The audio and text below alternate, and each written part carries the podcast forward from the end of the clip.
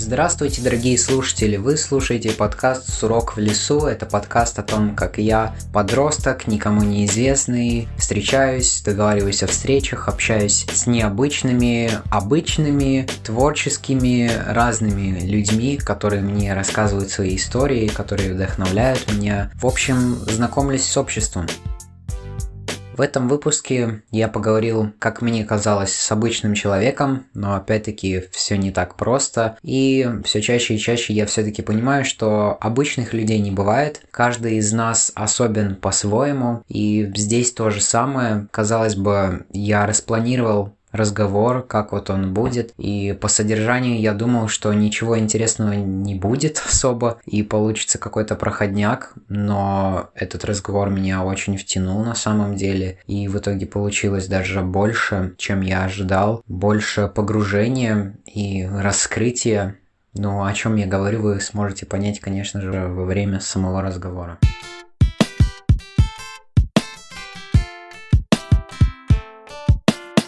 Всем привет! Сегодня напротив меня сидит э, замечательный человек Соня Никульцова, ведущая литературного клуба и основательница творческого стартапа я решил ее позвать, чтобы поговорить о ней, о том, что ее увлекает, и надеюсь, у нас получится классный разговор и классный подкаст. Привет. Привет, спасибо. Э, расскажи о себе, кто ты, как ты, может быть, себя позиционируешь, чем занимаешься, что тебя увлекает, чем интересуешься. А, ну хорошо, меня зовут Соня, и я, как ты правильно отметил, ну я много чем занимаюсь, на самом деле. Я в организации Young Folks, а там я веду латышский клуб, где я обучаю латышей русскому языку. Ну, не то чтобы обучаю, но просто я помогаю как-то разговориться и сделать так, чтобы они могли свободнее, лучше говорить. А я одна из основательниц а, литературного клуба, где мы там много всего делаем. Я много чем занимаюсь. Я занимаюсь кастомом одежды, рисую на одежде, я художник. Ну, как-то так, не знаю. Ну, а чем ты интересуешься? Какими, может быть, сферами деятельности? То есть это выходит искусство, в своем роде что-то, что еще такое, или больше именно этим? А, в основном, да, это искусство, и, ну, как-то вся моя заинтересованность в жизни, все мои хобби, они разделяются примерно на две сферы, я тебе уже рассказывала, это да. как искусство и взаимодействие какое-то с людьми. Но с искусством все просто понятно. А я вот всю жизнь рисовала, я родилась в семье художников, и как-то так получилось, что, мне кажется, с третьего класса я закончила художественную школу, и у меня это настолько вошло в привычку, я рисовала 6 лет, каждый день, это было по 6 часов. И вот это стало настолько неотъемлемой По 6 часов в день? Да. Ну, то Вау. есть у меня школа могла начинаться в 2 часа и потом заканчиваться типа полдевятого. Было это была художественная школа? Да. Это школа, после которой... Точнее, после обычной школы ты идешь в художественную школу. Угу. Вот, как-то так. И я не знаю, я настолько к этому привыкла, что вот я сейчас тоже этим занимаюсь, поэтому... Но, но ты говоришь, это было с третьего класса, и ты туда ходила с радостью? Ой, я туда ходила с э, радостью только последние три года, а первые три года мне очень не нравилось. Ну, не то, чтобы мне очень не нравилось, но это было, ну, ты понимаешь, как обычный э, маленький ребенок, которому хочется, я не знаю, гулять и с друзьями что-то делать, заниматься дурью, а ему надо по 6 часов сидеть где-то вообще. И что поменялось, почему тебе начало это нравиться? Знаешь, а, тогда уже, ну, грубо говоря, в художке у нас разделяются, как все обучение, на а, два периода. Первые три года это там, ну, не знаю, как подготовительное, что-то такое, а потом это начинается четвертый, пятый, шестой курс, ты уже набираешь свое направление, и там более серьезные люди, ну, как бы раньше там могли уйти до этого люди, которые просто приходят туда по фану, а сейчас это люди, у которых есть цель. Ну, то есть люди более взрослые, и как-то задания были более интересные. Мы уже как-то брали больше всего. И у меня тогда появилась очень классная компашка. Мои друзья, с которыми мы там тусовались, много всего делали. Mm-hmm. И это просто была уже моя жизнь. Я себе не могла представить чего-то без этого. Ну, то есть это было не только как и про искусство, это было и про взаимоотношения с людьми вместе. Да, конечно, но больше даже про искусство. У нас были такие классные задания. Мы участвовали, я помню, мы выиграли конкурс а у нас был какой-то рижский конкурс по куклам. А, ну, там что-то куклы циркачей. Мы сделали двухметровую куклу. Двухметрового акробата. Мы ходили там, я помню, еще в учебное время по секондам. А, искали эти, знаешь, а, тельняшки, матроски. Да, и да. вообще, ну, у нас такие проекты были все очень большие. И мы выиграли первое место. Вау. Да, ну, я не знаю, это просто по-другому все очень. Когда уже доверяют и масло, и нормальные краски, какие-то такие ну, серьезные проекты. Мгм. То все меняет. Еще вот интересно то, что ты мне тоже рассказывала. Ладно, вот э, художественная школа, это я могу понять, но каким образом ты сменила пять школ? А, ой, это как-то все очень получилось очень естественно. Это моя пятая или шестая школа, в которой я сейчас учусь. Я не Ты уже даже не помнишь. Я уже даже не помню.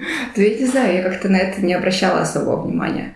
Первый раз. И так удобно. Я тут ЕФ, ну, на стусовка, и все из разных школ, и почти все, вот с кем я знакомлюсь, там, и все уч- учатся в школе, в которой я когда-либо училась. Это очень классно. А, ну, первый раз мы переезжали. Мы переезжали из, э, ну, не из поселка, из Кекова, я не знаю, там, наверное, поселок в Ригу. И ехать было очень далеко. А потом, боже, дай мне вспомнить. А потом я перешла из, в другую школу, потому что она была какая-то более крутая. Мы в нее давно хотели попасть, но она по рейтингу была круче. Ну, это Да, считалось да. как-то так лучше. Потом у меня был какой-то конфликт с классом, я не хотела больше учиться в этой школе. Я перешла в другую школу, в которую мы давно хотели перейти, но открылось место. Потом опять я закончила девятый, и у меня было точное ощущение, что я не хочу учиться в своей школе больше. Ну, потому что там эта школа, просто ты учишься не для того, чтобы учиться, а там как будто все создано, вся среда для того, чтобы, а, знаешь, тебе создавать проблемы, какие-то лишние действия. И там просто... а, Я перешла в гимназию сейчас, я учусь в гимназии. А, и там еще было, что по документам я училась в одной школе, а потом я из нее ушла, но это было лето, я не успела там учиться и перешла в другую гимназию. И так получается шесть школ. Я не знаю, я как-то не обращала внимания, это очень все есть. Ну, это, это, ну, что-то да, хорошо. Что-то ты перечислила, что было больше именно от тебя, там, конфликт с классом, там, какие-то непонимания, а это было как-то и со стороны родителей тоже, ну да, там, там, где переезд, это еще ладно, можно понять, а где-то было именно желание родителей. Ну, у меня очень такая амбициозная мама, которая хочет всего только самого лучшего. Она говорит, Соня, давай, ты должна учиться в первой гимназии, ты там должна учиться в этой, вот подумай об этой школе, а там круче по рейтингу. Ну, как-то она всегда меня видела на каких-то таких местах, и когда это немного оказывалось не так, когда я куда-то не проходила, она немного расстраивалась. Но у нее всегда было какое-то желание, чтобы я там училась в лучших школах. И ты не была, и ты не была против этого? Не знаю, я уже настолько привыкла переходить, что я помню, что у меня даже было какое-то желание. Вот я училась в школе, которая мне там очень нравилась, у меня было много друзей, но я так сидела, думала, блин, вот бы перейти куда-то. Ну, то, что мне нравилась сама эта новая атмосфера, как-то там новые какие-то люди, ты создаешь сам себе среду, это, знаешь, какое-то преодоление препятствий, как в квесте каком-то. Вот Да. ты делаешь то-то, то-то, то-то, и потом получаешь себе хорошую жизнь. И это может быть тоже поэтому и связано, что если ты говоришь, что вот тебе нравится все время как-то контактировать с новыми людьми, с ними взаимодействовать, может быть, это от этого и исходит, из-за того, что ты столько школ разных поменяла, от того, что ты так часто привыкла эту среду менять. Наверное, да. И вот тем более после- последний опыт я перешла в латышскую школу. Ну вот э, сейчас я учусь в латышской школе, а до этого я всю жизнь училась в русской школе. И это так невероятно закаляет, когда все латыши, и ты плохо говоришь, и ты себя просто заставляешь подойти и начать говорить на незнакомом языке, и ты чувствуешь себя так глупо. То есть у тебя с латышским разговорным не очень? Нет, сейчас у меня хорошо. Ну, как бы я всю жизнь жила в просто уверенности, что я бог латышского языка. Ну, знаешь, когда учишься в э, русской школе, когда единственное можешь ответить на предложение не так, как типа по словам, которые ты знаешь, а как ты действительно думаешь, а тогда а остальные ничего не знают. Тогда у тебя уже какая-то такая... Ну да, пузырь такой создается, и тебе кажется, что ты тут э, лучше. Да. Да, что я просто король. И я с таким вот ощущением пришла в свою новую латышскую школу, что просто я всех побежу, просто латыши, я знаю, я знаю лучше латышей вообще о чем вы. А потом я села к одной девочке, я к ней как-то обратилась, но я уже не помню, что я сказала, она меня не поняла, и у меня был такой стыд, я думала, боже, куда я вообще пришла? Что, а, и потом, знаешь, из-за того, что ты каждый день себя перебарываешь, что ты, тебе так стыдно, но ты продолжаешь это делать, и потом, когда ты уже, не знаю, ты же в русской среде оказываешься, ты «Пф, это настолько легко, ну, Мгм. что-то заводить, с кем-то поговорить, я не знаю, что перестаешь обращать на это внимание. Угу. И выходит э, даже как-то просто то, что ты говорила, то есть странно, насколько это понятие друзей как-то у тебя размыто. Ну, просто, не знаю, ну вот лично у меня такое первое впечатление создается, как-то, если ты была в какой-то школе, вроде как знакомилась с кем-то, и у тебя появлялись друзья, но как-то ты уже хотела дальше двигаться. И то есть у тебя не было каких-то таких реально стабильных друзей, которые с тобой навеки, навсегда, там, ну, на протяжении долгого времени? Или это было именно в художественной школе? А, знаешь, все как-то заканчивается. Я привыкла к тому, что нету смысла держаться за одного человека, потому что если ты будешь держаться изо всех сил, то потом это уйдет, ты будешь страдать, и это будет слишком плохо. И как-то, я не знаю, сейчас у меня тоже такое, что мне нравится много новых людей, но когда я начинаю на ком-то одном концентрироваться сильно и как-то а, с ним очень много общаться, ну прям конкретно, то мне это надоедает через какое-то время. И я как будто бы, вот я думала, что может быть, а, ну не то чтобы я не способна на какие-то длительные отношения с друзьями, с людьми. Нет, такое есть, но это немного сложнее. Ну то есть у меня из-за этого перехода, из-за всего этого опыта, немного образ вообще друга и само понятие такого, как дружба, а немного изменилось, потому что у меня есть очень много знакомых, с кем там можно потусить, я не знаю, с кем там можно прийти, там да, поговорить да. в офисе. Но таких как друзей у меня можно сочетать, я не знаю, по пальцам одной руки, и то не по всем. Ну, это люди, которые просто максимальный уровень доверия. Я не знаю, что там надо делать. И такие люди были, даже не приходя... Ну, какие-то люди были, когда я переходила даже в другие школы, они оставались. Не было такого, что вот у меня вообще не было таких друзей, которые прям стабильные. Но показывает практика, что это чаще всего не работает. Что сначала вы как-то держите контакт первый месяц, а потом это все уходит, уходит, уходит, и так и получается. Ну, допустим, вот просто если я про себя рассказываю, у меня сейчас такое есть немного такой, можно сказать, сложный период, и вообще хорошо, что я нахожу такую хоть среду, хоть как-то с кем-то стараюсь общаться, и даже благодаря подкасту, ну, хоть и так, какие-то деловые, можно сказать, беседы иногда там серьезные, но все-таки тоже приятно, интересно поговорить. И у меня на протяжении как-то всей жизни, на самом деле, я не помню, чтобы были прям какие-то такие... Ну, то есть, ладно, были эти знакомства, и как вроде казалось, что мы друзья, но как-то я сейчас понимаю, что нет, у меня таких нету. Был один одноклассник, с которым я учился вместе в одной школе, но сейчас я в этой школе не учусь. Мы с ним были знакомы, но мы с ним дружили, выходит, так серьезно, пять лет, все время, что я учился в той школе. Э, он был таким тихоней, я был таким тихоней, и вот мы вместе там с, с, между собой э, тихо разговаривали, так сказать, были такими скромнягами. И было классно, было интересно. Потом вот как-то мы раз, разошлись, он остался в той школе, я ушел в другую. И я с ним периодически встречался как-то, просто договаривался. И вроде казалось, это близость, да, мы же с тобой такие там давно а потом ты понимаешь, ты его не видишь, у него как-то там другая немного жизнь, так сказать, другие увлечения. Он тоже, кстати, в художественную школу ходил, очень искусством увлекается и сейчас шел в это самое, как раз-таки какой-то в художественный техникум этим всем заниматься. И вот последний раз, когда я с ним встречался, он как-то так начал говорить по-молодежному, что я его не понимаю. Еще тому, что я удивился, он раньше со мной только на русском говорил, и он вообще из русской семьи. Мы с ним учились в латышской школе, но только когда вот сейчас он попал в тот техникум, он говорит, э, э, давай латвиш Волода, ну как бы давай на латышском языке, я тебя вообще не понимаю на русском языке. И, э, и он начал вот эти словечки использовать, а так как я так много с людьми не общаюсь, и я не знаю эти словечки, и мне надо ему переспрашивать, и как-то я чувствую, что мне дискомфортно, ему дискомфортно. И казалось бы, мы были так долго близкими друзьями такими, и как-то вот разошлись. Или то, что есть у меня и сейчас такой знакомый в моем поселке, он младше меня на три года, и вроде как мы тоже с ним регулярно общаемся, но я не получаю никакого удовольствия, и скорее это для меня проблема, нежели реальное какое-то знакомство, потому что он еще как-то больше ребенок, он там о разных игрушках любит говорить, о несерьезных вещах, а у меня просто накипает что-то, и я вот на него все выливаю, вот это все серьезное, серьезное, он такой ходит, гуляет, да, да, я тебя слушаю, да, да, да, и ничего. И в итоге я просто с ним встречаюсь плюс-минус регулярно, чтобы его потребности удовлетворить.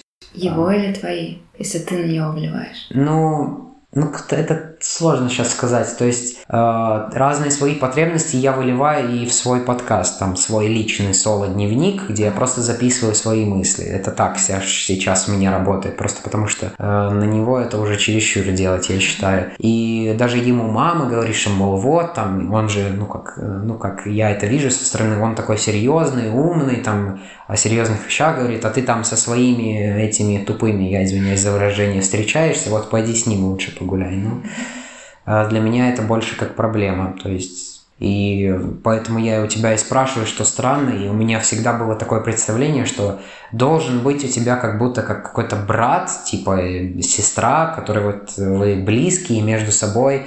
Если тебе нужна будет помощь, он всегда придет, поможет тебе, или ты ему, и вот такая как бы должна быть близость. И может быть это такой образ, созданный при помощи массовой культуры. Не знаю, может быть, что вот у тебя должен быть такой человек. Не знаю. Знаешь, вот хочу тебе ответить по многим темам, но я Давай. боюсь, что я забуду. Вот первое, я хочу ответить насчет латышского, и потом насчет вот этого вот массовой культуры и вот человека да. близкого. Я надеюсь, что я не забуду. Хорошо. Как говорю. Вот насчет латышского, я сама человек, который вот был и на этой стороне. Меня раньше дико раздражало, когда какие-то люди, которые типа, они хорошо знают язык, и они выпендриваются, они вставляют в обычную жизнь какие-то словечки, ты не могла понять, ты не можешь нормально сказать, ну вот к чему вот это. Я не знаю, меня всегда это очень раздражало. А теперь, когда у меня в основном жизнь на латышском, ну сейчас нет, потому что лето, а вот в школе у меня все друзья в основном латыши. Я не знаю, школа вся на латышском. Я на русском говорю только с матерью, и там, ну, я не знаю, с некоторыми друзьями, но реже. В основном не латышская да, среда. Да.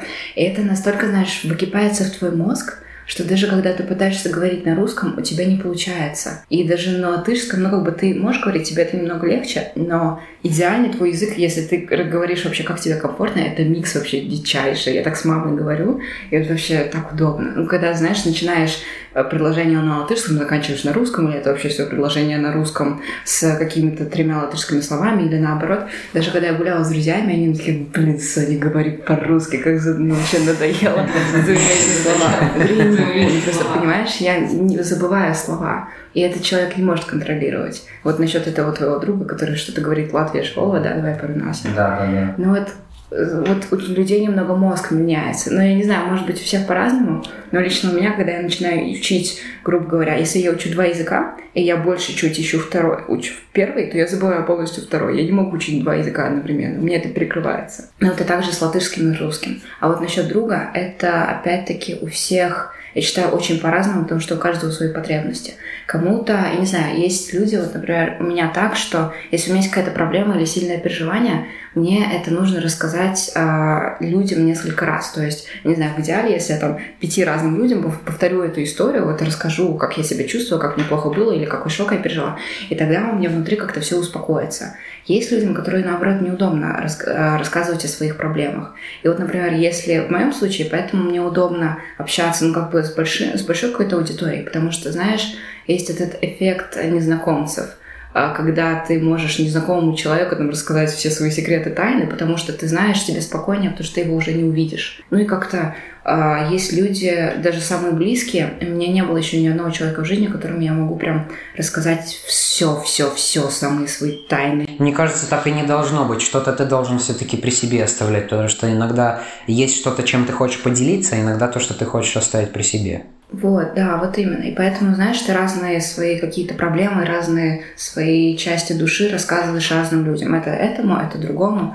И поэтому удобнее с незнакомцем, потому что ты им можешь там что-то рассказать. И, но с людьми ты прав, что нужны два, не знаю, человека, один, два, может, три, кому, если что, ты знаешь, даже не сможешь о чем-то таком глубоком жаловаться, потому что глубоко можно, в принципе, жаловаться и не знак... ну, более-менее полузнакомым людям, если они тебе симпатичны, опять-таки, потому что очень важна реакция человека. Если вот как ты сказал с этим твоим знакомым, что он там что-то ковыряет в ухе и там, идет дальше, и тебя не слушает, но ты не получаешь отклика, ну как бы твоя потребность не выполнена. Ну а есть люди, знаешь, такие полузнакомые, которые адекватные, которым хочешь, хочется рассказать, но вы не сильно знакомы. Но есть какие-то такие адекватные, понимающие люди. Но мне кажется, такие более близкие люди нужны для более мелких бытовых проблем когда вот у тебя что-то такое скапливается, и вот кому-то хочется рассказать, я не знаю, пятиминутный монолог о том, как не круто мыть ложки от дома, но когда тебя просто выбесило, и ты понимаешь, что ты не, вы... не расскажешь это какому-то такому, ну, своему хорошему знакомому, потому что он был, ну, что ты мне это расскажешь, ну, как, какой смысл? И, а вот, мне кажется, хорошие друзья для этого нужны, чтобы выплеск... выплескивать вот этот свой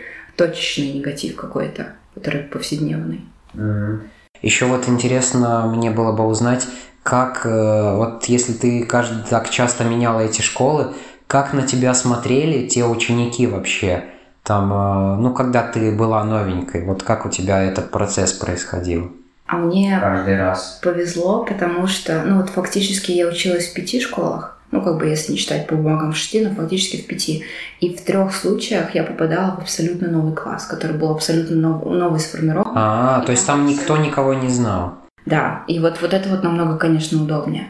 А когда ты приспосабливаешься, я, если честно, почти уже не помню, каково это. Вот у меня было только два таких класса, где ты приспосабливаешь заново, это, конечно, дико сложно. Ну, потому что, я не знаю, я не знаю, как мальчикам, но девочкам, наверное, проще, потому что ты находишь какую-то одну свою девочку, и вы там, я не знаю, тусите, общаетесь, а потом как-то вот вокруг двух этих девочек нарастает такой пласт еще девочек. Ну, потому что, знаешь, это было разобщение в младших классах, что там мальчики не общаются с девочками, девочки не общаются с мальчиками. Ну, была какая-то такая почти невидимость. Да, да. И я не знаю, как мальчикам, но девочкам как-то находишь девочку, общаешься с девочкой, ну... Но это тоже зависит от класса, потому что, ну что, я за свою жизнь поменял только две школы, и вот э, как раз-таки, когда я сменил школу, точнее, как это сменил два раза, нет. То есть у меня была одна школа и вторая школа, все. Э, то есть один раз я сменил школу, и как раз-таки, когда я ее сменил, я уже пришел в тот класс, где был сформированный коллектив, где уже все друг друга знали, и мне повезло, что тогда другие начали ко мне проявлять интерес, ну ты откуда, чем ты там занимаешься, что тебе нравится. И так как я такой более скромный, необщительный, ну да, то есть мне именно не э, мне приходилось с ними говорить, а они сами проявляли интерес. И мне кажется, такое довольно редко происходит, когда ну, реально уже сформированный коллектив дружественно принимает кого-то. Это очень круто.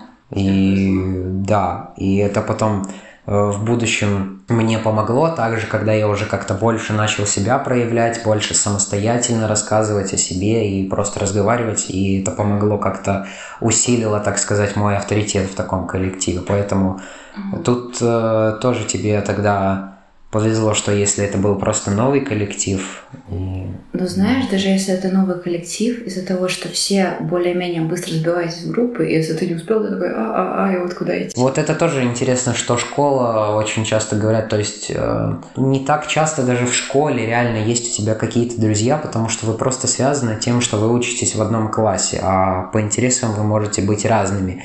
И этого обобщения как класс, на самом деле, оно только на бумаге, и вы всегда разделяете разделяетесь по группам, как ты сказала. Да, это правда. Ну а тут э, нет ничего другого, как просто идти и превозмогая стыд, превозмогая какое-то не, даже нежелание говорить. У меня, я помню, вот когда я только пришла, у меня прям каждый день была, стояла задача, вот, Соня, сегодня ты должна подойти и поговорить как минимум с тремя людьми на перемене. Даже если мне не хотелось. Я просто поняла, что потом мне это поможет. Вот мне ужасно не хотелось, я просто первые полгода для меня были просто реально, как, знаешь, работа. Ты работал вот на то, чтобы вот потом тебе не приходилось делать, чтобы ты комфортно чувствовал, не знаю, заходил в класс, и вот мог просто сесть, если к тебе там кто-то подходил, хотел бы ты общаться, не хотел бы пообщаться. Ну, ты бы уже сам это решал. Но сначала ради этого нужно работать. Так реально работать. Вот это, конечно, все очень, ну, не то чтобы неприятно, но это большая работа, и тебя ну, изматывает, все, изматывает, очень, очень изматывает. Да. Когда у тебя еще уроки, вот все вот это, ты приходишь, думаешь, что а, все это надоедает так сильно. Mm. Зато это очень крутая практика. А вот если ты тоже так часто меняла школы, есть ли какая-то там отличие, вот э, когда ты переходила, как сказать, ну что было сложнее где-то учиться, где, где-то было опять легче, как вот это происходило? А, а... Адаптация. Ну, я могу точно сказать, вот я сейчас учусь в гимназии латышской, и намного, ну, как бы это самая сложная школа, в которой я когда-либо училась. Но точнее, она намного проще в плане того, что я прям знаю, что мне пригодятся это знания, потому что до этого я училась в школе, и я прям там я чувствую, что я это учу, что мне это вообще не пригодится, что я это делаю только для того, чтобы, я не знаю, занять себя, что нам это задают просто, чтобы дети, я не знаю, не ходили по улицам, не, не делали плохие вещи. Ну просто, знаешь, когда ты делаешь, ты не понимаешь, зачем я это делаю. Mm-hmm. А тут, ну, у нас сложнее учиться, у нас немного еще система оценок другая. У нас зани- занижают оценки наоборот. И вот как нам сами учителя говорят, в Латвии, типа, из всех школ тут больше всего занижают оценки. Ну, и тут сложнее всего получить хорошие оценки. И... Это делается для того, чтобы мотивировать учеников лучше оценки получать типа. и больше стараться? Типа. И чтобы нас подготавливали же, типа, к университету, к взрослой жизни, вот когда уже будет... Особенно к взрослой жизни, да. В взрослой жизни тебе ставят оценки, да. Угу. Ну, наверное, не знаю, чтобы работать, чтобы быть более объективным, чтобы ты не привыкал, что все дается легко. Не знаю, возможно, какая-то такая мотивация. Но зато тут я понимаю, что вот это реально важная инфа. Ну, что я учусь, и мне это пригодится. Это, конечно, не изматывает очень много всего. И так, а, иногда надоедает, но мне нравится. Ну, то есть классно. То есть нет мысли сменить? У меня была мысль сменить, но у меня была мысль сменить чисто ради оценок, потому что я сейчас думаю насчет университетов. Ну, я уже знаю, куда я буду поступать. И для меня важны оценки, потому что я буду поступать не в латышский, а за границу. И там именно средняя нужна, очень нужна. И мне так обидно, что какой-нибудь, я не знаю, деревенский дурачок из какого-нибудь поселка, учась в деревенской школе, ничего не делаем, ставит девятки. А, а мне, я не знаю, ставят шестерки, семерки, хотя я умнее, я очень много работаю. И у него будет больше, грубо говоря, шанс пройти в какую-то университетский вуз. Меня вот это вот немного выбешивает. Это да, тоже интересно. Вот у меня, допустим, как я в своей школе на самом деле отличник. Я не люблю это говорить, но в своем классе очень, это очень сложно говорить на самом деле. Ну, я в 10, 10 класс закончил, да. И мне многие говорят, ну, типа, пойди в гимназию, пойди в гимназию. Но я и думал, ну, я и родителям говорил, ну, да, на самом деле это хорошо, но как бы более серьезные знания, вроде как там плюс-минус какая-то специализация, еще что-нибудь такое. Но вот то, что мне тоже говорили, что, во-первых, мне очень сложно дается приспособление реально к новой среде, uh-huh. приспособление к той школе, к которой я э, пост, ну, пришел, мне ушло, наверное, года два. Uh-huh. Ну, это будет реально сложно, и то есть плюс еще учиться, и как-то. Тоже то, что ты сказала, если я получу хорошую оценку, закончу с ней именно ту школу, несмотря на то, что я могу там где-то лучше поучиться, то это мне может тоже какой-то плюсик дать, когда я буду поступать куда-то. И поэтому как-то все-таки я пока остаюсь и не рыпаюсь, так сказать. Ну, знаешь, что я поняла, какое отличие? Тут проще учиться, я имею в виду в гимназии, потому что люди изначально замотивированы на учебу. Я не знаю, как у тебя в классе. Ну, это вот это меня очень лично выбешивает, на самом деле, что таких, которые замотивированы, ну, из 30 человек три. Да, остальные, я не знаю, что-то там шумят, шутят в классе, там срывают роки, прыгают. Да. Ну, как бы, окей, это круто посмеяться, но это не все очень время. мешает сильно, очень мешает сильно. И учителя, знаешь, у них изначально другой подход, потому что в какой-нибудь, а, я не знаю, в районной или в обычной школе учителя настолько устали от такого поведения людей, что они уже не относятся нормально как к людям. Они просто, знаешь, орут, там что-то вот говорят, ну, как-то они не воспринимают э, нас как взрослых каких-то людей, которые, ну, достойны уважения. А тут из-за того, что учителя, они не в стрессе, им не нужно повышать голос, и они понимают, что они учат и их слышат, и что их хотят услышать,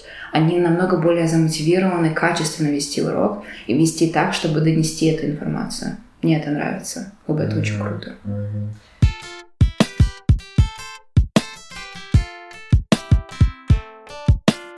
Тоже вот как раз-таки ты упомянула тему, вот э, как ты определилась, куда ты пойдешь поступать, как ты выбрала вот это вот все. Да. Ой, это самое вообще сложное решение, которое у меня было в жизни. Я на это потратила, я не знаю, года два, может быть, три. Потому что меня вообще очень сложно дают на самом деле мало таких людей, кто может серьезно сказать, что вот я пойду учиться туда-то на того-то. Это правда. И вот меня очень пугает эта ситуация. У меня много друзей в 12 классе, которые до сих пор уже, я не знаю, июль, конец июля почти что. И они такие, ну я до сих пор не знаю, куда я пойду. Может туда, может туда. И знаешь, называют специальные специальности, которые вообще параллельны. Ну то есть они настолько все раскиданы, и они вообще не связаны. И меня настолько это пугает, что они просто пойдут туда-то, потому что у них получится куда-то поступить, и это кому? Ну, окей, это, возможно, не перевернет всю твою жизнь, но это повлияет на что-то очень сильно. Твое обучение, не знаю, место, где ты учишься, люди, с которыми ты познакомишься, то, чем, возможно, ты будешь заниматься потом. Ну, может, они думают, ну, попробую, уйду, потом в другое место. Да, ну, вообще. у них это так легко воспринимается, я понимаю таких людей. Не так это серьезно. Мне это так не нравится. И у меня этот выбор был очень-очень сложный. Меня мотало из стороны в сторону много-много лет. Ну, то есть у меня же, я уже рассказывала, больше жизни под искусство заточена. И я всю жизнь мечтала больше пойти, знаешь, на живопись. Я очень-очень хотела взять какую-нибудь программу и изучать именно живопись, потому что мне это очень интересно. Но опять-таки я понимала, что, скорее всего, с искусством я не смогу связать, потому что у меня, я очень амбициозна. У меня, знаешь, в планах там 100 машин, там, не знаю, квартиры, дома. Ну, как бы я хочу много зарабатывать. Я прям очень вижу себя какой-то богатой и успешной. Мне тоже люди говорили, что когда ты там, э, даже если ты выучился на какого-нибудь художника, то там некоторые, допустим, сейчас в центре города там чуть ли не бомжуют и продают свои картины, чтобы только выжить. Ну вот с одной стороны, а, нет ни одного направления, которое бы точно гарантировало бы тебе трудоустройство. Вот я тоже с папой об этом говорила, и а, я что-то говорила, что вот я боюсь пойти туда-то, потому что я боюсь, что я не найду профессию, я себя, ну, не, не вижу, как я смогу себя, там реализ, самореализоваться. И он сказал, ну вот назови профессии, которые, как ты думаешь, они стабильные. Я говорю, ну, экономист-юрист. Он говорит, вообще это самые нестабильные профессии, потому что их настолько много, они как раз-таки не могут найти какое-то предложения, спрос, спроса на них вообще нету. Угу. И поэтому я боялась идти на искусство немного, и потому что не понимала, вот кем, вот я выучусь, что я буду, я не знаю, учителем рисования в школе или вот кем. Ну, потому что это может как выстрелить, может не выстрелить. Ну да. И поэтому меня мотало очень-очень-очень Ну, очень и на сильно. чем ты остановилась? Сейчас я все-таки решила, что я хочу заниматься искусством. Но я взяла такое... Но я поняла, что не хочу заниматься живописью. Я бы хотела, как может быть, второе образование, но я бы не хотела этим прям заниматься, заниматься, заниматься Да. ради того, чтобы заработать деньги.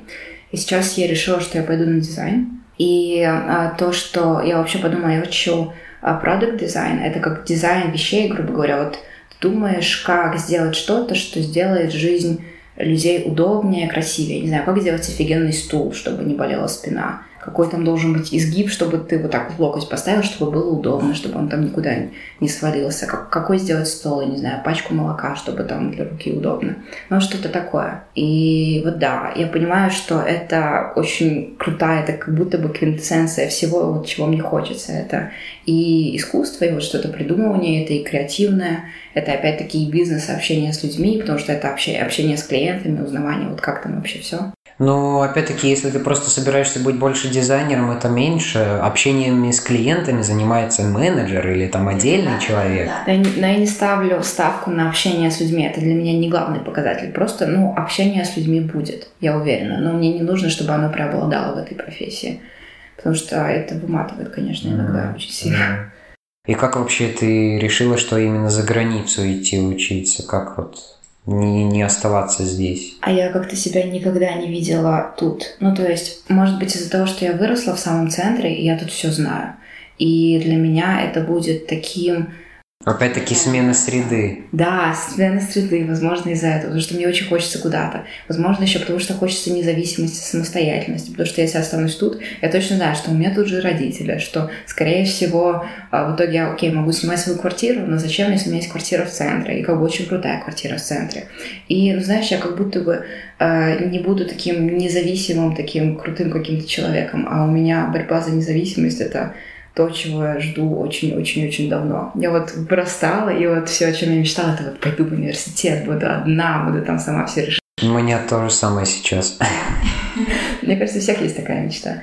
Ну нет, кто-то на самом деле на остается и хочет наоборот больше на родине э, и э, с родителями вместе. Кому-то сложно дается именно такое единение. Это зависит от людей. Да, конечно. Есть люди, которые очень привязаны. А, Но у меня как-то настолько, знаешь, шло отво- борьба за отвоевывание какой-то личной свободы очень медленно и постепенно. Но чтобы ты понимал, меня сейчас 17 лет, 16 лет мне официально разрешено ездить на электричках одной. Понимаешь, на электричках. До Юрмала доехать я не могла раньше, одна. Не знаю, на каких-то дальних автобусах. Я не могла, ну, какие-то, знаешь, такие обычные дети, де- вещи делать, типа краситься, ну, что-то такое. И для меня это настолько медленно происходит. Я только вот недавно начала возвращаться там под вечер, я могу гулять там до вечера. а до этого, если там приду в 6, то что, это так поздно. И мне настолько хочется какого-то глотка воздуха. Я тебя понимаю, у меня сейчас это есть. Я с этим как бы борюсь только. То есть, ну, мне 16, и вроде как да, но родители это не принимают. И когда вот я начинаю что-то создавать, чем-то серьезным заниматься, вот особенно мама у меня всегда спрашивает, а что, а как, а зачем, а почему. И на это столько времени, на самом деле, уходит, чтобы объяснить все это. Я понимаю, она волнуется, ей там интересно, тоже хочется знать, но как-то Хочется просто сказать, оставь меня в покое, пожалуйста. Да, ну, это так правда. Потому что, конечно, я понимаю, она мама, она волнуется, я бы тоже очень сильно волновалась. Да, да, да. Но очень не хочется быть крутым, независимым человеком. И вот поэтому, наверное, смена среды, что вот я точно буду одна, меня никто не будет контролировать вообще. Да, именно поэтому как-то мне тоже еще целых два года надо терпеть в школе до смены среды, так что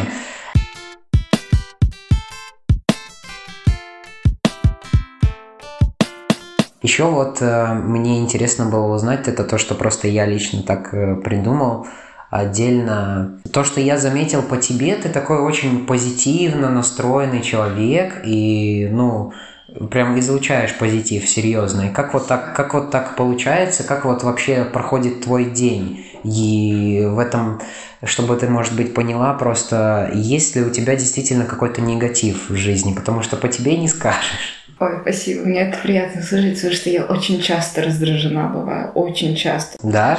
Да. Ну и не в духе. Но знаешь, особенно это, наверное, дома. И у меня настолько зависит все от каких-то э, непонятных материй настроения. Знаешь, как, наверное, у всех девочек у нас бывают какие-то законы в голове. Но я пытаюсь быть позитивным, потому что мне самой это нравится, но это не что-то такое наигранное. Ну, просто вот у меня так бывает но я очень... Потому что мне сло... вот, а мне сложно реально просто естественно улыбаться, реально, да. да. И когда, особенно вот это было в лагере, когда все ходили позитивными, и я просто тоже из-за силы так старался э, э, улыбаться, и как-то я понимаю, что это неестественно. Да, это знаешь, это ситуация жизни. И мне, мне многие так говорят, я просто когда гуляю, что ты такой серьезный ходишь, да. что тебе не нравится. Да, у тебя просто обычное лицо, ты просто, ну, не знаю, думаешь о чем с собой, и такой, что, что плохое случилось, как бы, что у тебя с лицом?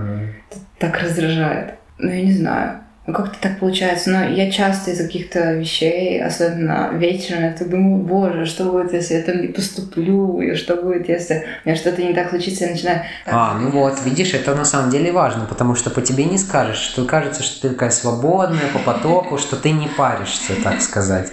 А вот это не так, и это важно отметить, что просто как ты это, как ты это сочетаешь, интересно. Вот просто переобдумывание, знаешь, я не знаю, как на русском, но это overthink, ну, на английском, это просто про меня, я так все часто переобдумываю. Знаешь, когда, я не знаю, есть ли такое у тебя, но я, я могу просто что-то делать, идти, потом я вспоминаю кое-что, какую-то историю дико стыдную из прошлого, я прям вся такая, а, сжимаюсь, как-то мне так плохо. И все у меня, я не знаю, следующие минут 10 испорчено. У меня в день такое может происходить раз пять. У тебя не бывает такого, что ты вспомнишь из прошлого какую-то ерунду? Ну, не знаю, э, не сказать, что прям раз в пять в день, но бывает иногда.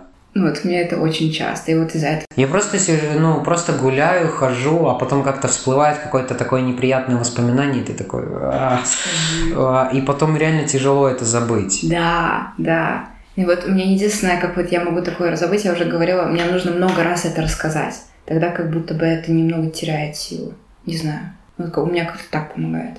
Но я просто пытаюсь на какой-то задаче другой концентрироваться. Но рано или поздно это выходит и да, просто забывается. Забывается и вот так. Но потом рано или поздно у меня лично это забывается. Вот.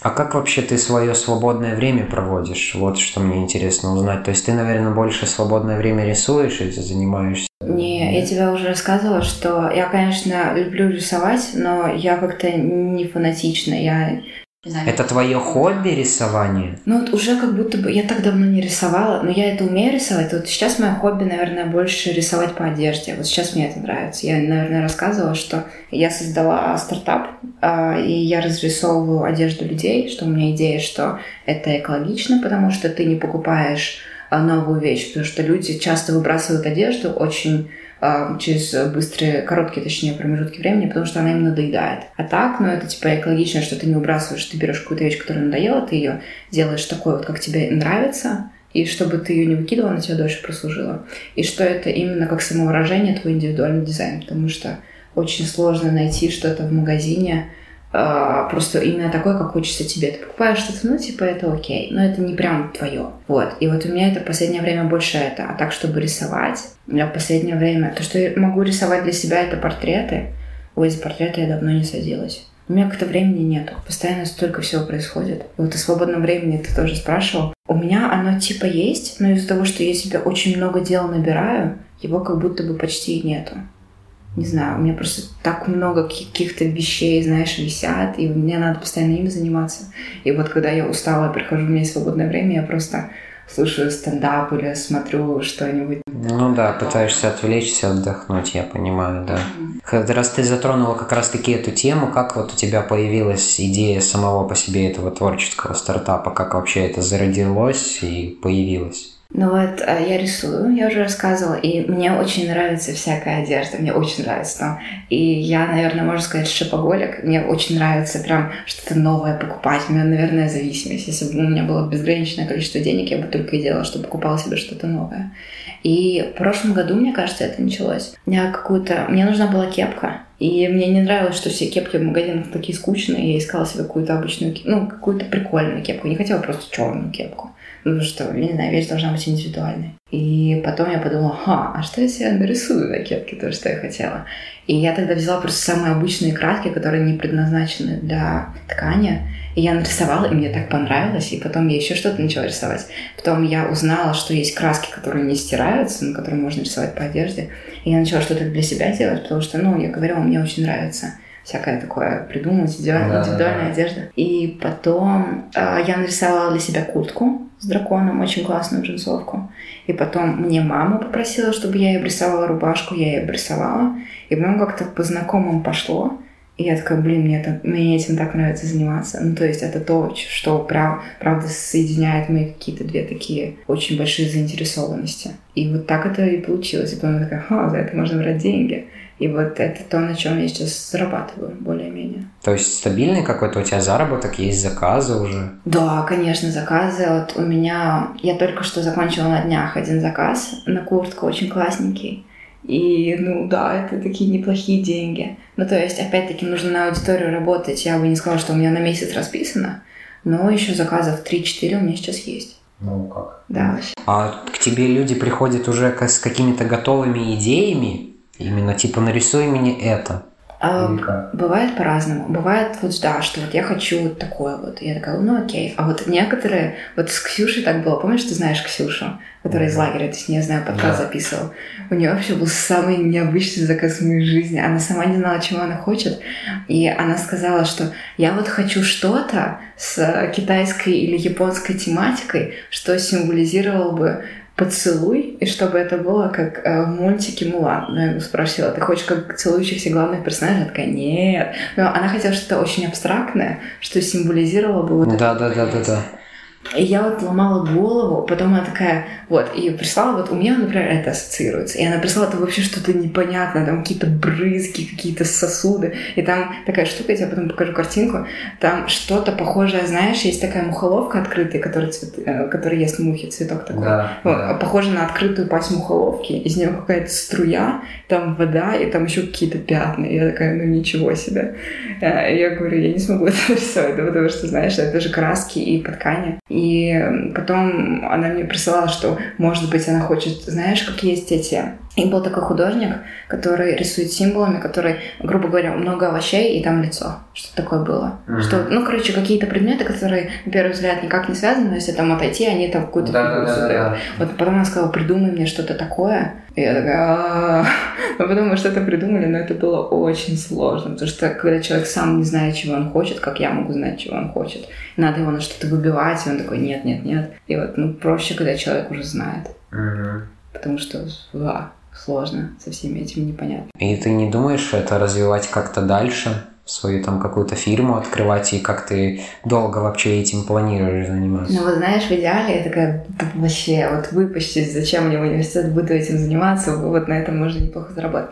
Не надоест ли это? А вот потом я, знаешь, вот делала этот последний заказ, и вот он у меня был для папы, и заработать с родственниками в сто раз сложнее, ну, какими-то да. близкими людьми, потому что они тебе в лицо высказывают, вот мне это не нравится, переделай. Или вот у тебя там буквы не яркие, или там, знаешь, таких вот каких-то штук в день по тысяче, по тысяче раз. И ты боже, и это же все переносится, ну, как бы на общение с человеком. Да, да, да. Очень сложно абстрагироваться.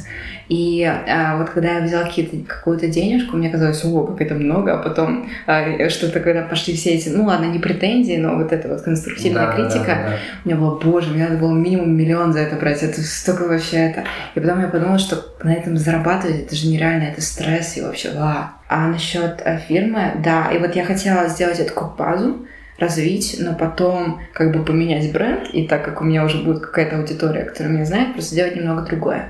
Я хотела, знаешь, выпустить вот я говорила о мебели, мне очень нравится мебель, и меня очень вдохновляет в этом плане Икея. Я туда захожу, я просто, я балдею, мне так нравятся все эти дизайны. Я вот, наверное, хотела бы выпустить какой-то магазин, типа как Икеи, где будут как по-дизайнерски очень классно а, придуманы все эти решения ну, не архитектурные, но вот по дизайну. Ну, студия дизайна какого-то, да. Ну да, наверное. Именно физических вещей. Наверное, да, да. И вот я думала, что да, это могла бы быть компания, которая, окей, могла бы работать с какими-то такими большими фирмами, например, Кей или вот такие штуки. Ну да, как-то так. И мне бы хотелось этим заняться. И именно для этого тогда тебе и нужно это образование, что, чтобы да. научиться. Да, и вот знаешь, даже я думаю, больше не те знания, окей, знания, конечно же, важны, но это больше о знакомых, о знакомствах, которые ты там приобретешь. Какие там, возможно, ты там познакомишься с кем-то, который, ой, Саня, я решил там фирму открыть, давай там ко мне. Ну, что-то такое, когда у тебя будут какие-то уже знания о том, как это происходит, чтобы пойти стажером в какую-то крупную фирму, там, познакомиться с кем-то, контакты были бы. Ну, это не столько о технике, сколько о людях сколько возможностей, которые тебе это открывает. А вообще интересно послушать, что вот узнать насчет самого тоже э, рисования, художества, искусства, что действительно как будто кажется, что это у тебя пошло по наследственной, раз ты говорила, что у тебя так много родственников и родных вообще всем этим занимаются. У меня, да, бабушка нарисует, мама рисует и преподает рисование, я этим занимаюсь. Но я бы не сказала, что это наследственное, ну, я тебе рассказывала. Ну, просто кажется, что когда столько родных есть, то как бы они тебя окружают, и ты сам тоже в это ну, Возможно, легче, потому что есть среда, потому что, например, у меня дома у нас есть студия наверху, на втором этаже, ну, вот. где мама принимает, у нас есть мольберт, у нас есть там, ну окей, краски я покупаю свои деньги, ну потому что, ну, это все стоит денег, и если я, я у мамы всегда буду брать краски, она будет недовольна. Mm-hmm. Окей, я там все себе покупаю сама, но у нас там есть домные столы, там клеенки, там, чтобы не запачкать мольберты, ну, освещение там все. И это удобнее, когда есть среда, но с другой стороны, когда у тебя все художники, у тебя, знаешь, не будет такого, что ты приходишь, там, мама, я нарисовал красиво, и все будут такие, а, боже, как красиво. Ну, конечно, так тоже будет, но идет сразу же конструктивная критика, что у тебя там вот кривое лицо, там подправь линии, светотень, и вот мне так иногда обидно, я понимаю, что это нужно, что это вообще должна быть за это благодарна, но, как знаешь, когда ты ребенок, и тебе говорят критику, делай то-то, то, хочется просто, чтобы тебе сказали, ого, боже, как красиво, ты там идеальный. Ну, похвали, скажи хоть что-то хорошее, да. Ну вот да, и, ну, с этой стороны у меня есть папа. Ну, у меня родители разведены, и вот мама, она, у нее конструк- конструктив, а папа восхищается мной, поэтому mm-hmm. нормально. Mm-hmm. Но вот это не наследственное, да, и это просто тупой навык. Ну, я пришла в художку, я не умела вообще ничего. Я, у меня до сих пор есть работа, где там были какие-то... У нас было задание нарисовать банки, и когда я принесла, мама подумала, что это монашки идут в ряд. Ну, как бы вообще ноль. А это просто из-за того, что ты этим занимаешься очень много, все просто, ну, как навык писать, грубо говоря, просто видеть пропорции. Ну, цвета. Интересно, а в чем вообще тогда ценность занятия этим всем у тебя? Как-то ты реально получаешь удовольствие каждый раз, когда ты от этого занимаешься? Типа тебе ты хочешь, и ты идешь и занимаешься этим. Да, ну, у всех по-разному, но у меня, например, когда я рисую сейчас портреты, я правда получаю удовольствие. Ну, то есть это очень круто. Я не знаю, почему мне нравятся так портреты, но когда ты еще, знаешь, находишь какие-то интересные сочетания, когда ты там какие-то странные цвета смешиваешь. Это получается очень крутая композиция. Это, я не знаю, очень такое эстетическое удовольствие. Это как будто открываешь что-то новое. Это такой, как, я не знаю, возможно, немного как какой-то ученый, который, о, там можно это так, так, так, это будет так интересно смотреться. Какая-то мысль новая, что ты реализуешь.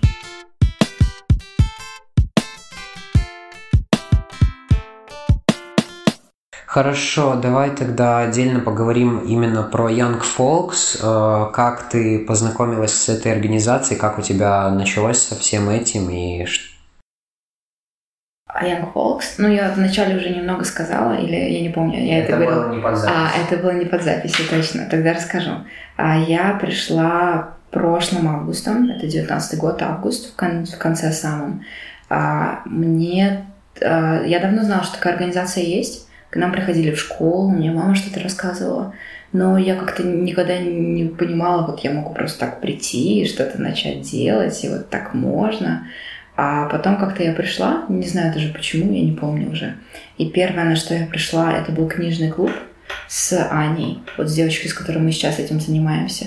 Мне так понравилось, то есть там было так много людей, единомышленников, я не знаю, но мы как-то так попали в общую, на общую волну, и как-то обсуждали книги, которые я до этого ни с кем не обсуждала. Я, я думала, что я одна их читаю, и там как-то сразу нашлись единомышленники. И мне это так понравилось. Потом я пошла сразу на творческий вечер, тоже было классно. И у меня была очень такая идея это все помогать. И вот я тоже хотела еще сказать, когда мы говорили о друзьях, о том, что очень сложно, когда это идет все по школе, ну, как бы, когда у вас нет общих точек соприкосновения.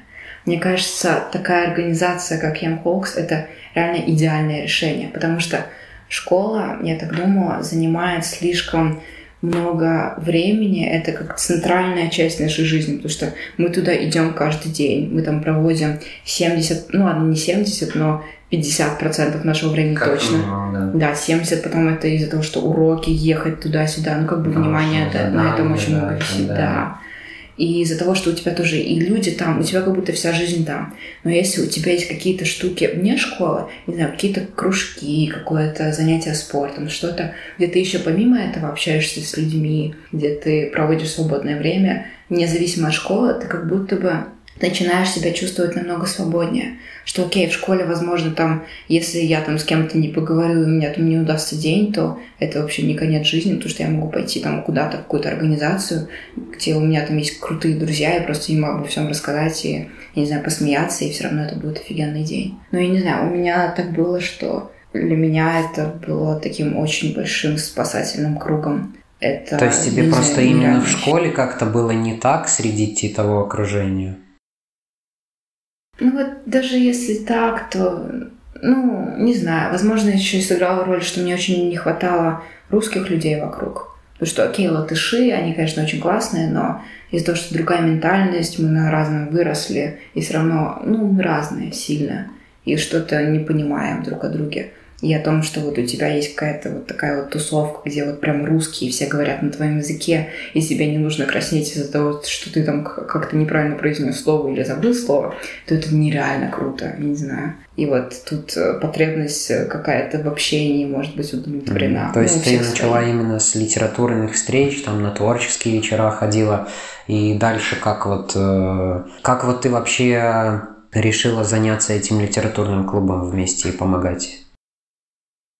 А, но было так, что я пришла на эту встречу, и всего было две встречи, как я поняла, когда Аня только начала все это запускать. Да, говорили, две да, встречи. было две встречи. Я попала на вторую. И она была очень классная. И потом это как-то прекратилось.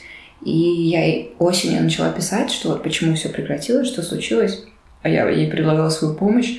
Она такая, ну давай. Я ей что-то начала помогать. И потом я организовала встречу нашу первую, которая была в декабре в конце. Это было такое, как, типа возрождение, это был новый литературный клуб. Тогда мы еще с Валерой познакомились. А, и Валера нам тоже начинал. Изначально он был как участник, но потом Аня его как-то из-за своей лени начала перекладывать на него часть обязанностей, и он тоже подключился. И вот как-то, да, так началось, что у нас было теперь в Мякбоксе что-то свое, что мы организовывали, что мы проводили эти встречи.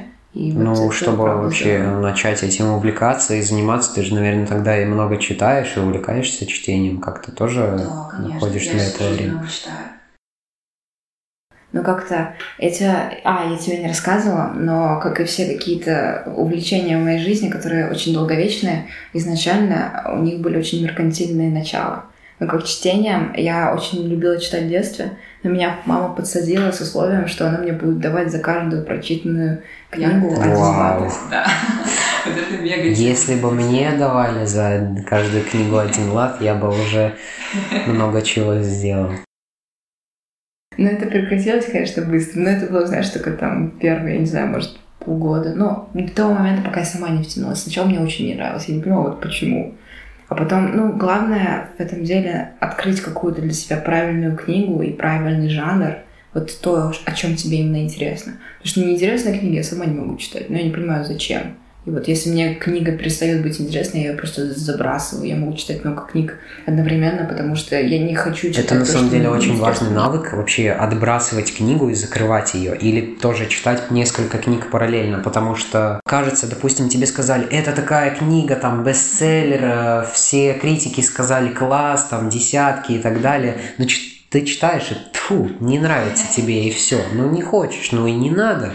То есть не обязательно, если все говорят, что это класс, что это должно и тебе нравиться. Ты должен сам выбирать именно свою какую-то литературу, которая больше именно тебе по душе. И важно также, по-моему, читать несколько книг одновременно, потому что просто вот как у меня лично бывает.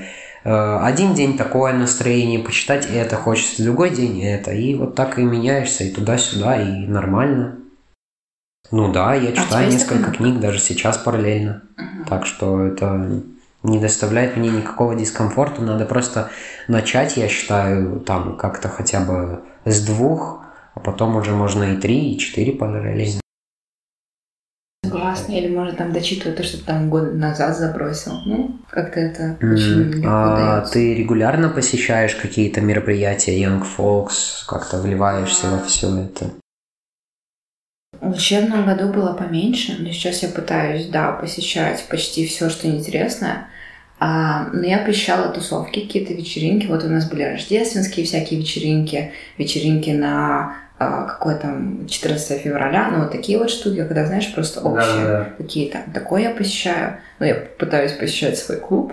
А, Я, я люблю ходить на творческие вечера, там очень классно. Ну, я тебе уже рассказывала. Туда просто приходят разные люди, как с целью познакомиться, попить чай, поболтать, поиграть в игры. Вот, э, я хочу сейчас ходить, у нас будет клуб на стол. Да, Он была там есть. первая встреча, я слышал. Да, вот я туда хочу ходить. Я думаю, что если собрать компанию... А, а что вообще тебе дала эта организация, вот помимо той среды, вот как ты сказала, как-то... Мгм. Об этом, знаешь, можно рассуждать дня два. А, не знаю, но у меня, я думаю, что частично этот навык, который у меня есть, а, легко, я бы сказала, заговаривать с кем-то, знакомиться. Ну, то есть мне это не доставляет сложности. Я думаю, что это у меня благодаря Мфоксу появилось это точно, потому что когда много людей, и ты такой, блин, я никого не знаю, надо бы к кому-то подойти. И вот настолько, знаешь, ты привык к тому, что поток людей очень большой, особенно на какие-то общие встречи. Если это не какие-то уже, ну, не андеграундные встречи, но что-то такое, где уже сложившаяся компания. Если что-то такое открытое, то приходит очень много людей, и они почти все незнакомые. Ну, много кто приходит в в первый раз. И ты привыкаешь знакомиться, представляться и как-то тусить и хорошо проводить время с людьми, которые с тобой вообще не знакомы. Или ты с ним не знаком. Что еще? Не знаю, у меня тусовка своя сформировалась. Ну, то есть Ну, какие-то тоже очень такие близкие друзья, что ли, Да, нашлись, да. да. Очень близкие. Но как бы сейчас, не считая этих латышских, с которыми я сейчас почти не общаюсь, ну, потому что лето, а, то да, это почти все вообще, с кем я общаюсь. Это лето невероятно я провожу. Ну, то есть это круто очень, если, чтобы, знаешь, не сидеть дома летом, а вот что-то делать, то Young Folks это вообще идеально, потому что ты можешь знакомиться, ты можешь ходить на клубы, не знаю, ехать в какие-то походы, и все это бесплатно Мгм. чаще всего. Ну, как бы это офигенно. Не знаю, все дало. Какие-то курсы Ну, знания, вот, допустим, то, что мне Валера рассказывал, что тоже вы там, он вас увидел, курсы по презентации. Да, да, очень полезная штука. Очень Ну, поэтому надо ловить, смотреть такие моменты и Это правда. Ну, как бы это офигенская возможность тоже что-то свое запустить. Тоже навыки какого-то организации мероприятий, лидерства, как удержать внимание людей. Угу. Думаю, на этом мы можем закончить. Огромное тебе спасибо за участие в этой записи. Я думаю, получилось очень интересно, классно. Супер. Спасибо да. тебе большое. До новых встреч. Давай, мне было очень приятно. Да.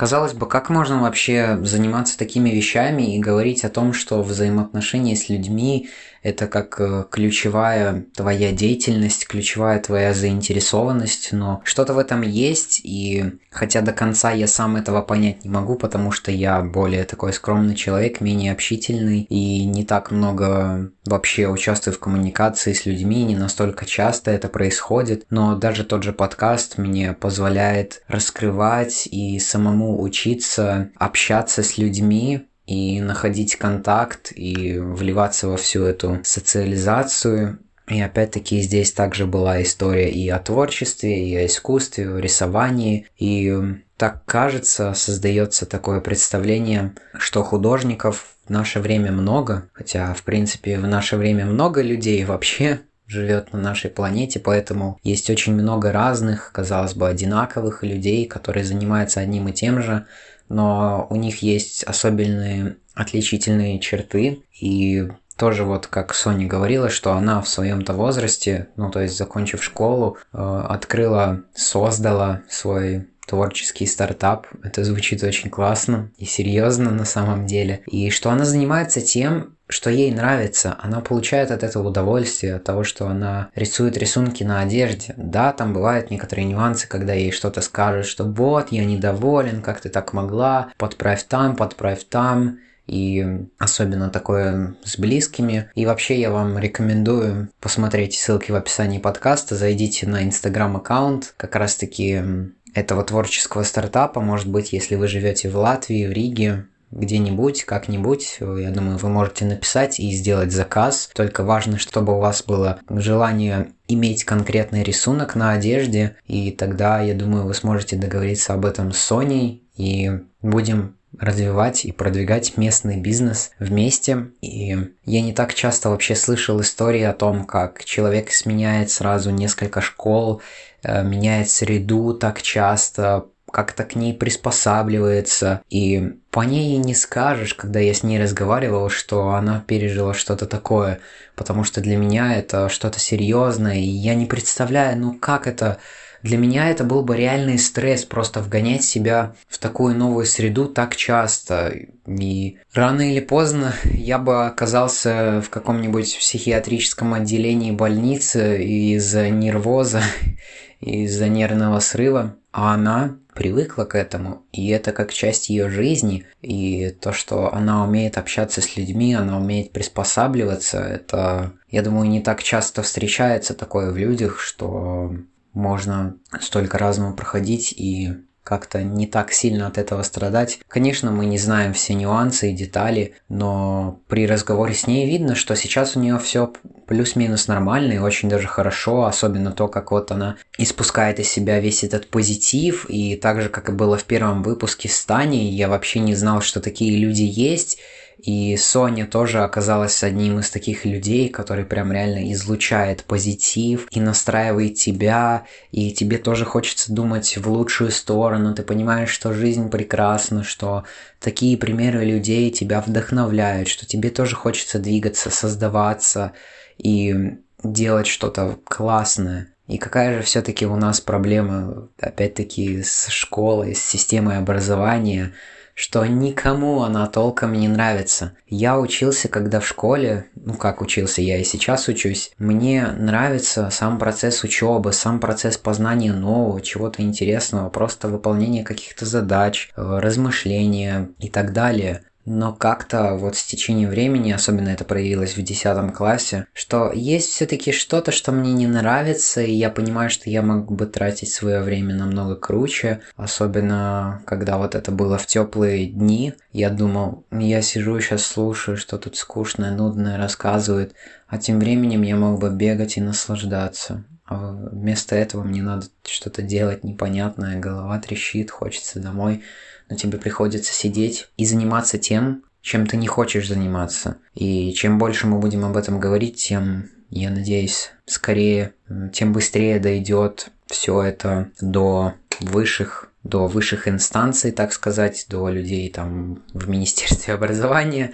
Э, хотелось бы, конечно, чтобы хоть что-то как-то приняли и дали хотя бы даже, может быть, возможность ученикам голосовать, что хотят ли они перемены, какие они перемены хотят, чтобы было хоть какое-то двухстороннее общение. И не забывайте, что вас формирует ваше окружение, и не столько вы можете сами себя сформировать, сколько с ваше окружение. Вы можете сформировать свои интересы, свои желания, что вы хотите воплотить, что вам нравится, но вас не сформируете вы сами. Для этого вам нужны другие люди, и не забывайте об этом. И поэтому контакт с людьми очень важен. И даже если вы очень скрытый интроверт, то поймите, что рано или поздно вам придется вскрываться, и что в одиночестве вы не сможете прожить. Мы живем в мире, в социальном мире, в эпоху соцсетей уж что, что-то об этом говорить, когда социализация очень важна и она составляет огромную часть нашей жизни, когда таким образом развивается общество через социализацию. Помните об этом и знайте.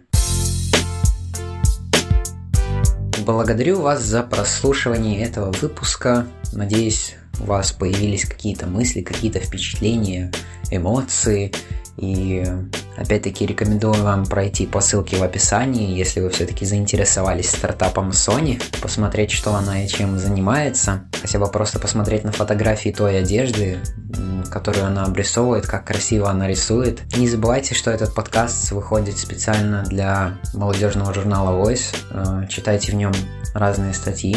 Пишите мне на почту, если у вас есть какие-то предложения, пожелания, комментарии. Пишите комментарии в соцсетях, оставляйте их на разных платформах, где это доступно. Ведь знаете, что обратная связь на самом деле важна, и она вдохновляет на запись новых выпусков. А мы с вами скоро услышимся. Удачи вам и пока!